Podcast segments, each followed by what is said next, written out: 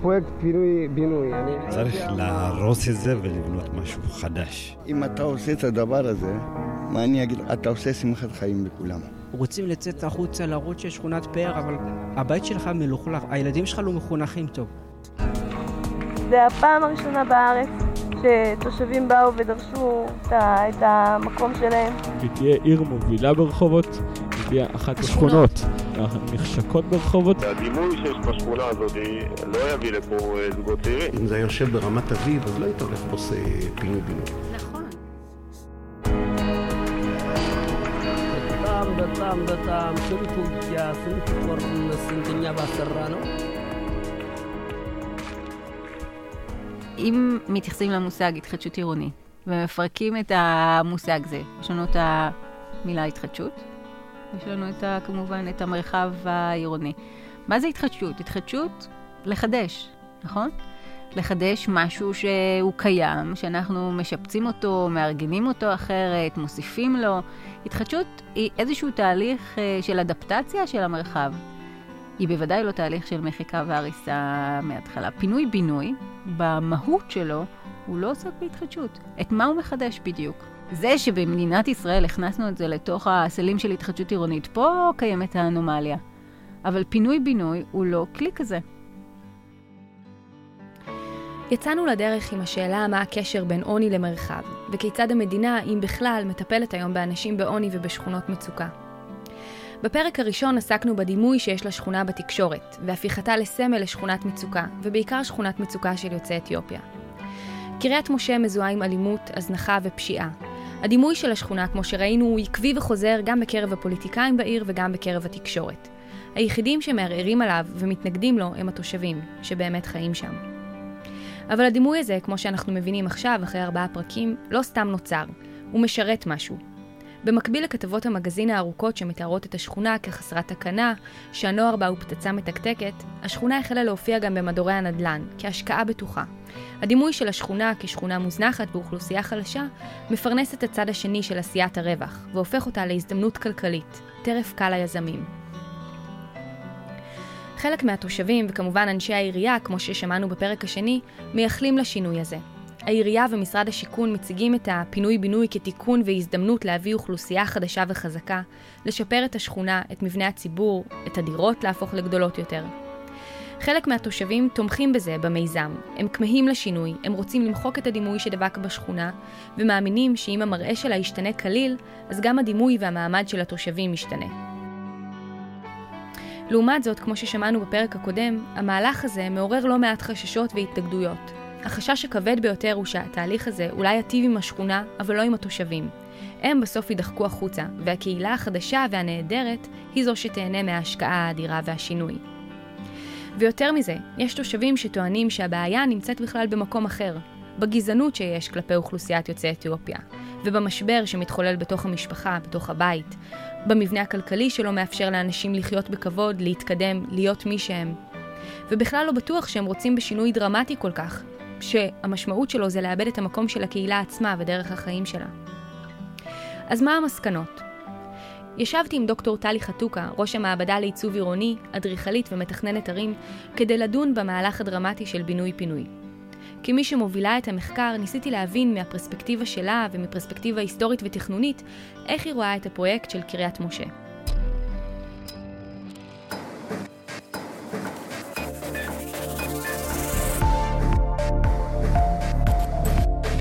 אורבנולוגיה.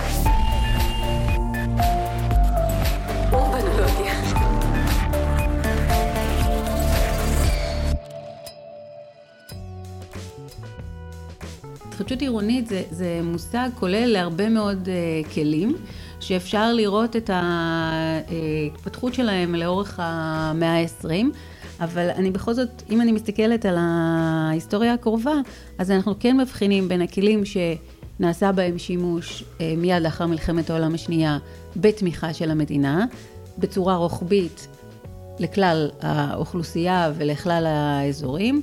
ושנות ה-70 וה-80 פרויקטים, שוב עדיין בתמיכת המדינה שמיועדים לקבוצות ממוקדות, אבל בתוך הרקמה הקיימת. זאת אומרת, אין פעולה, זו פעולה הרבה יותר כירורגית, שגם נכנסת לנושאים החברתיים, וחלק גדול מהפרויקט של שיקום שכונות הוא בעצם השדה החברתי והנושא של העצמה הקהילתית ו...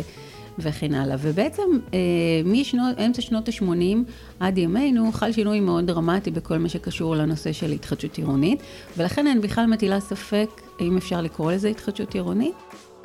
אה, קודם כל המדינה נסוגה, גם אה, פרויקט שיקום השכונות לאט לאט מתכווץ, ובעצם רוב הפרויקטים מתקיימים בעזרת השוק. אה, השוק הוא זה שקובע את הקצב, והמדינה כמובן מייצרת רגולציה שמאפשרת לשוק להיכנס ולהתערב, במקרה שלנו, תמ"א 38 וכן הלאה, אבל הכוח המניע זה השוק. לפעמים כאשר השוק אה, לא ממהר להתערב, המדינה פה גם כן יכולה לתת תמיכה בכל מה שקשור לנושא התכנוני. למשל, אם אנחנו מדברים על קריית במשה, אז מה שהיא נותנת בקריית משה זה את התמיכה לתהליך התכנון. בעצם מי שיממש את זה, מי ש... שיבנה את זה, זה קבלנים פרטיים, ולכן כדי שזה יקרה, זה צריך להיות משהו שהוא כדאי כלכלית. אז בעצם מרגע שהיזמים נכנסים, אז יש הרבה יותר הטיה לכיוון של כדאיות כלכלית? זאת אומרת, זה פחות בידי המדינה כבר להכריע... ולחשוב דרך התושבים, מה נכון להם. כל הנושא החברתי הוא פחות פחות חשוב פה.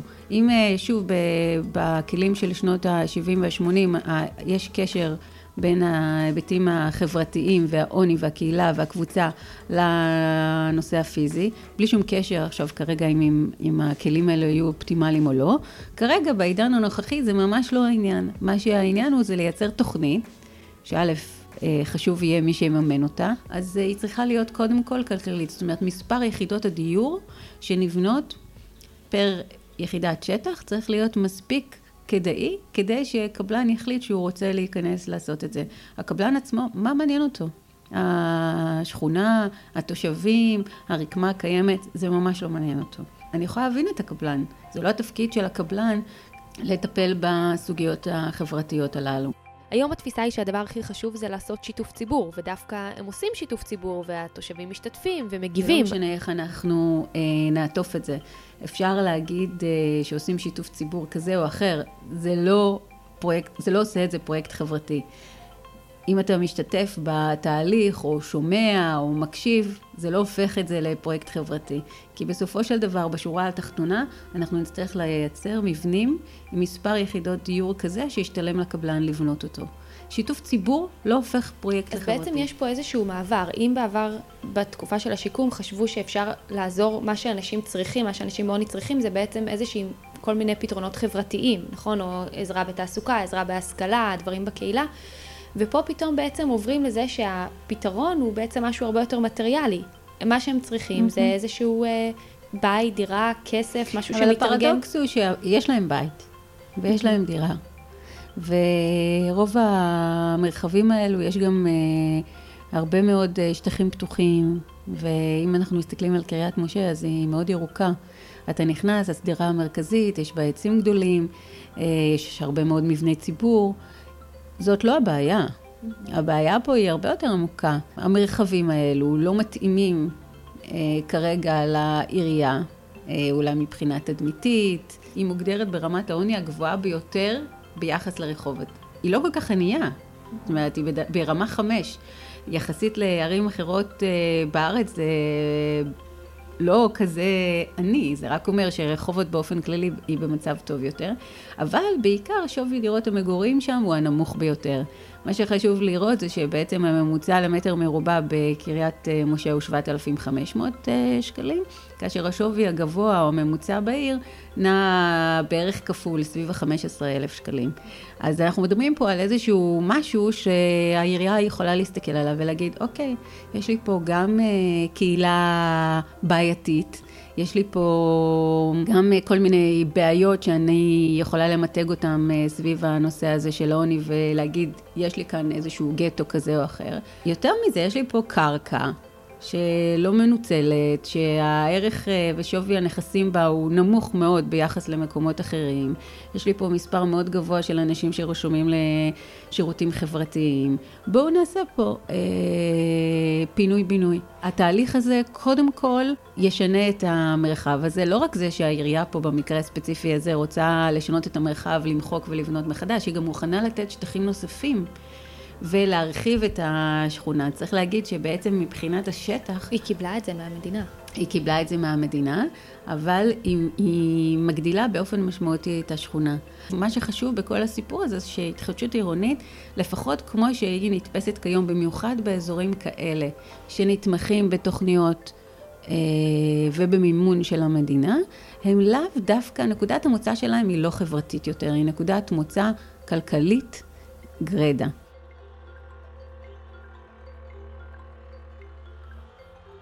כמו שאנחנו שמענו בפרק הראשון, הרצח האחרון נגיד שהיה בקריית משה של נער בן 18, כמובן שוב הגיעה התקשורת, עשו כתבות, ודיברו על האלימות ברחובות ועל הבני נוער המשועממים, ואז אחד המרואיינים אמר, התשובה לזה היא פינוי-בינוי. וגם התשובה של העירייה בתגובות, באחת הכתבות, הייתה, השכונה הזו הולכת להפוך להיות פנינה. זאת אומרת, שוב, הם מניחים שברגע שיהיו בניינים חדשים והשכונה תראה כמו כן, אה, מפוארת או מרווחת וכן הלאה, כמו שאנחנו מכירים, שהבעיות האלה של אלימות, של מצוקה, של בני נוער, ייפתרו. עכשיו, ההנחה הזאת של המרחב מייצר התנהגות, זאת אומרת, אנחנו לא היינו בסיפור הזה כבר? בעולם התכנון והתבדינו? תראי, אני חושבת ש, שכן יש קשר בין הסביבה הפיזית להתנהגות אנושית. אני חושבת ש, שבהחלט יש קשר, ואנחנו צריכים מאוד להיזהר מדטרמיניזם. שאומר שהאחד מעצב את השני בצורה אה, חד משמעית. זה לא בדיוק ככה. הבעיות של העניים יישארו הבעיות שלהם גם בבניין בין 18 אה, קומות, אם הם לא יטופלו כראוי. הבעיה עצמה לא תיעלם. העוני יישאר עוני, הוא פשוט יישאר עוני, והגזענות כלפי אתיופים תישאר אותה גזענות, רק אני חושבת שמה שיקרה, א', החל, שזה מה שהעירייה שואפת, החלק היחסי שלהם בתוך השכונה יקטן בצורה משמעותית. יכול מאוד להיות, ואני מניחה שגם זה משהו שהעירייה שואפת אליו, חלק מהאנשים יעזבו את השכונה, מכיוון ששוב, מבחינת אורח החיים, סביר להניח שזה יהיה משהו שהוא פחות מתאים להם. זאת שכונה שהיא תהיה מאוד מוטית הרכב הפרטי. אה, הצפיפות בה תהיה מאוד גבוהה, הניכור שם עשוי להיות אה, משמעותי ופחות מתאים לקבוצות שאוהבות אה, לשהות במרחבים ציבוריים אינטימיים ולהכיר את השכן. לגור בבניין בין 18 קומות זה לא כמו לגור בשיכון בין שלוש קומות. אתה תקבל אולי איזושהי עטיפה קצת יותר אה, נוצצת, אבל המרוויחים העיקריים פה הם בכלל לא התושבים. התושבים הם אה, שחקן, רוצים לרצות אותם במיידי, אבל זה, אני חושבת שפשוט מה שיקרה זה, אני צופה שהאנשים האלה ימכרו את הדירות שלהם ויעברו למקום אחר. אורבנולוגיה. אז את יכולה קצת אה, להסביר את התוכנית? קודם כל, השכונה תצמח בצורה משמעותית. הדבר המרכזי שיקרה זה שבעצם התוכנית, השכונה, תכלול בערך כ-9,500 יחידות דיור חדשות. חצי מהן ייבנו בשטח אה, הקיים, וחצי מהן באזור ההשלמה שניתן על ידי המדינה, שהוא בערך כ-250 דונם. ובנוסף לזה יהיה כ-30 אלף מטר מסחר. והאוכלוסייה, וזה אולי הדבר המשמעותי ביותר, תגדל מבערך כ-7,000 אה, תושבים ל-32 אלף תושבים. זה גדילה מאוד משמעותית, זה בעצם משכונה, היא הופכת להיות למין עיר קטנה. אבל אם אנחנו מסתכלים קצת יותר לעומק, אנחנו רואים שהדבר הדרמטי ביותר שיקרה זה בעצם מעבר למבנים בני 18 קומות. ובנייה של אה, מבנים נוספים עד תשע קומות. מה שמעניין זה איפה המבנים האלה ממוקמים. המבנים הגבוהים, בני עד 18 קומות, ממוקמים בתוך השכונה, לאורך הצירים. הם, אה, התכנון בעצם כולל עכשיו יצירה של איזשהו אה, ציר צלב כזה, כאשר לאורכו, לאורכם של הצירים המרכזיים ימקמו המבנים הגבוהים האלו. וכל הבינוי החדש של אה, מבנים עד תשע קומות ימוקמו באזור ההשלמה ובאזורים שקרובים לווילות. אין ספק שהוא אזור טוב יותר. דבר החשוב זה בעצם לסוג הרקמה ש... שנוצרת כאן, שמאפיינת הרבה מאוד שכונות אה, שמתוכננות בישראל היום, אה, משנות ה-90 ואילך. אנחנו קראנו להם בספר שכונה מדינה המתחמים. זה בעצם שכונות די גדולות, שיש להם איזשהו מרחב פנימי או מסחרי או של שטחים פתוחים, שמייצר איזשהו מיקרו-קוסמוס בתוכם. אה, והם די אה, נשארים עדיין מנותקים מהרקמה הקיימת. גם פה שכונה שמסתכלת פנימה עם בניינים גבוהים, עם אנשים שבעצם יגיעו בתום היום העבודה שלהם עם הרכב הפרטי, ייכנסו לחניון, יעלו לדירת המגורים שלהם וכך אה, הלאה כל יום.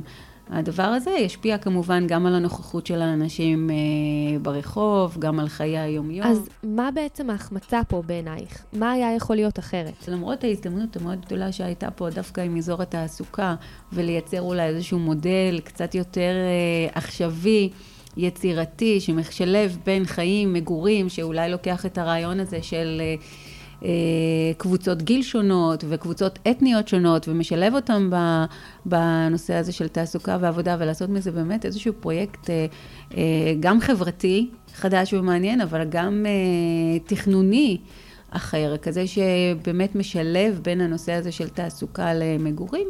יש פה את האיזור הרגיל, את הזונין הרגיל של הפרדה בין תעסוקה ו- ומגורים, וגם...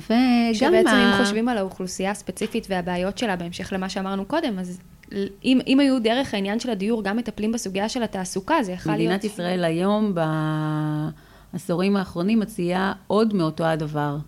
וגם פה יש לנו עוד מאותו הדבר, ולכן אני לא רואה בזה התחדשות עירונית. יש פה הטעיה מאוד גדולה של הציבור, של הקהילה. אם מדינת ישראל הייתה אומרת לא בכל מקום, אבל במקומות מסוימים, בואו ננסה לעשות פרויקטים קצת יותר ניסיוניים. כן. בואו ננסה לחשוב אחרת.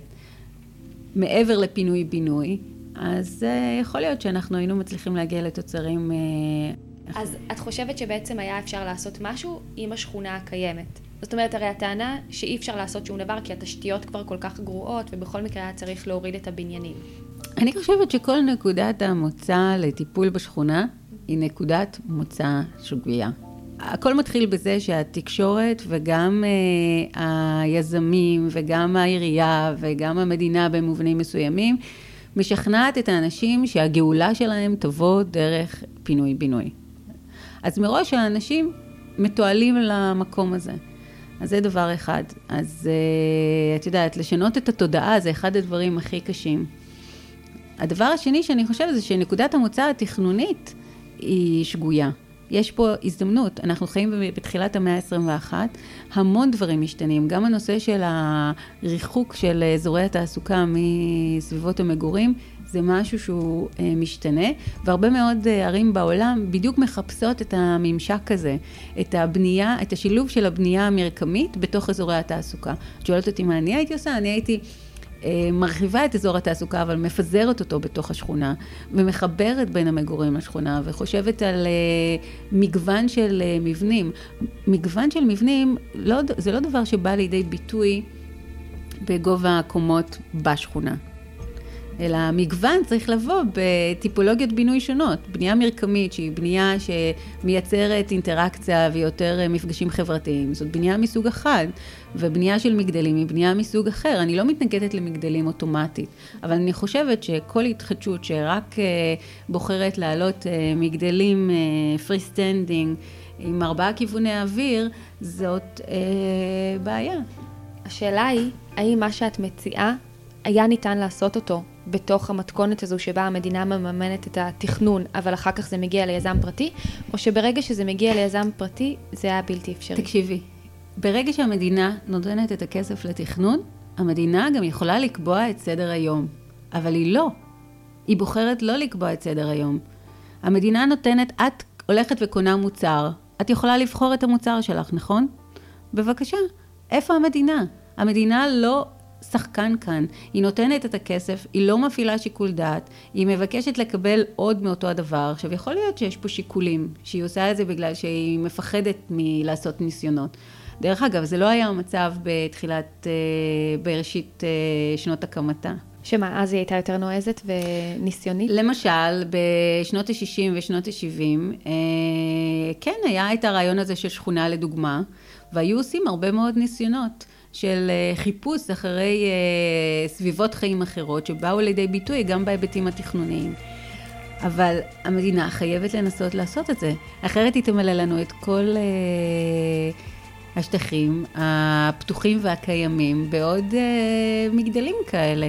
גם בעירייה אין פה איזושהי חשיבה יצירתית אה, יותר מדי. היא רוצה את מה שהיא כבר ראתה, שהצליח במקומות אחרים. גם בעצם אין פה חשיבה משמעותית על איזה בעיה אנחנו באים לפתור. כי הם נכון. בעצם משרד הבינוי והשיכון, השיכון והבינוי, לקח את זה בתור פרויקט הדגל שלו. הוא אומר, הנה, זה פרויקט הדגל שלי למה עושים בשכונת מצוקה.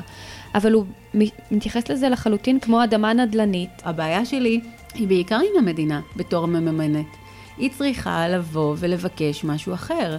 היא צריכה להיות מספיק מעודכנת להסתכל מסביב בעולם ולהגיד, וגם להסתכל גם מצד אחד החוצה לעולם ולראות מה קורה ומה נעשה, ומצד שני גם להסתכל הרבה יותר קרוב למקום ולהגיד, אני לא רוצה רק אה, להזיז את האוכלוסייה הזאת ולשנות את המיתוג של המקום, אני רוצה להתמודד עם הדבר הזה, עם, ה, עם המשבר שיש שם. ולא לשתף פעולה עם הדמגוגיה של, אה, של העירייה ושמואצת וממונפת בתקשורת. אני חושבת שהמדינה, כמו שבעבר הגדירה תכנים במסגרת הפרויקט של שיקום שכונות, שזה היה אחד הפרויקטים החברתיים המשמעותיים ביותר של מדינת ישראל, ושוב, היו בו דברים שהצליחו והיו דברים שפחות הצליחו, ואני חושבת שכפרויקט הוא פרויקט אה, מאוד משמעותי. גם היום, כאשר המדינה תומכת בפרויקטים, היא חייבת לקבוע את סדר היום. וסדר היום הוא לא קשור לכמות יחידות הדיור. סדר היום צריך להיות סדר יום רעיוני, איכותני, הוא לא כמותי.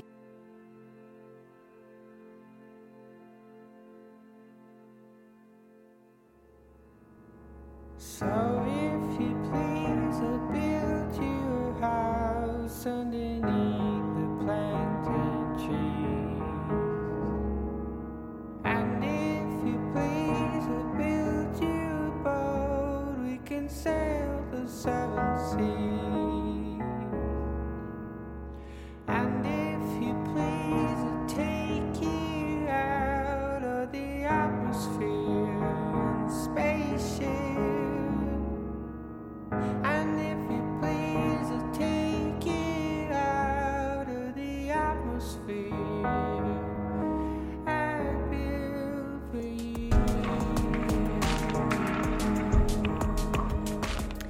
קריית משה היא משל, משל לכל השכונות שממותגות כחלשות, כאלימות. משל לכל השכונות שיושבות על קרקעות בעלות ערכי נדל"ן גבוהים ועוברות תהליכים מסיביים של התחדשות עירונית. בינוי-פינוי הוא כלי כלכלי, המשביח את ערכי הקרקע. זהו אינו כלי חברתי המסייע לחלש או הפגיע. הפגיע נשאר פגיע גם אם הוא מתגורר בשכונה חדשה, במגדל בין 9 או 18 קומות.